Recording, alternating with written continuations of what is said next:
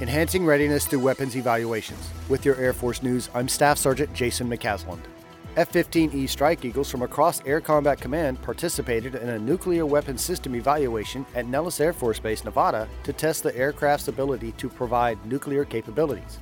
Lieutenant Colonel Douglas Cable, ACC Strategic Deterrence and Nuclear Integration Deputy Director, says the evaluation improves readiness by giving warfighters the experience they need to employ in systems within a contested environment.